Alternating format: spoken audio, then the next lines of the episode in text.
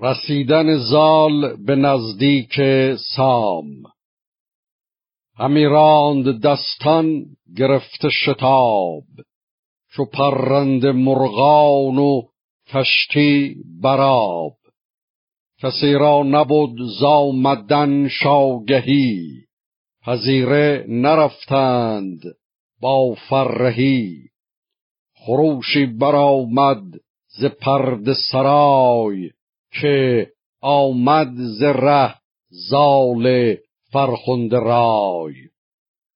پذیره شدش سام یل شادمان همی داشت اندر برش یک زمان.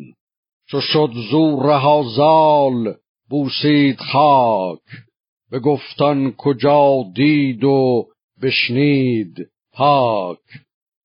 نشست از بر تخت پرمایه سام.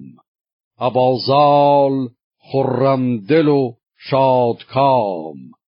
سخنهای سیندخت گفتن گرفت. چو شد لبش خندان نهفتن گرفت. چنین گفت کامد ز کابل پیام. پیمبر زنی بود سیندخت نام.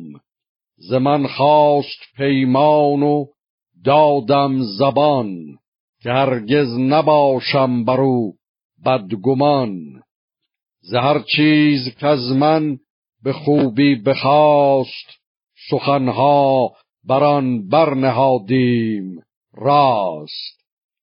نخستون که با شاه زابلستان شود جفت خورشید کابلستان. دگر آن که زی او به مهمان شویم بر آن دردها پاک درمان شویم. فرستاده ای آمد از نزد اوی که شد ساخته کار پیوند جوی. کنون چیست پاسخ فرستاده را؟ چگوییم مهراب آزاده را. ز شادی چنان شد دل زال سام که رنگش سراپای شد لعل فام.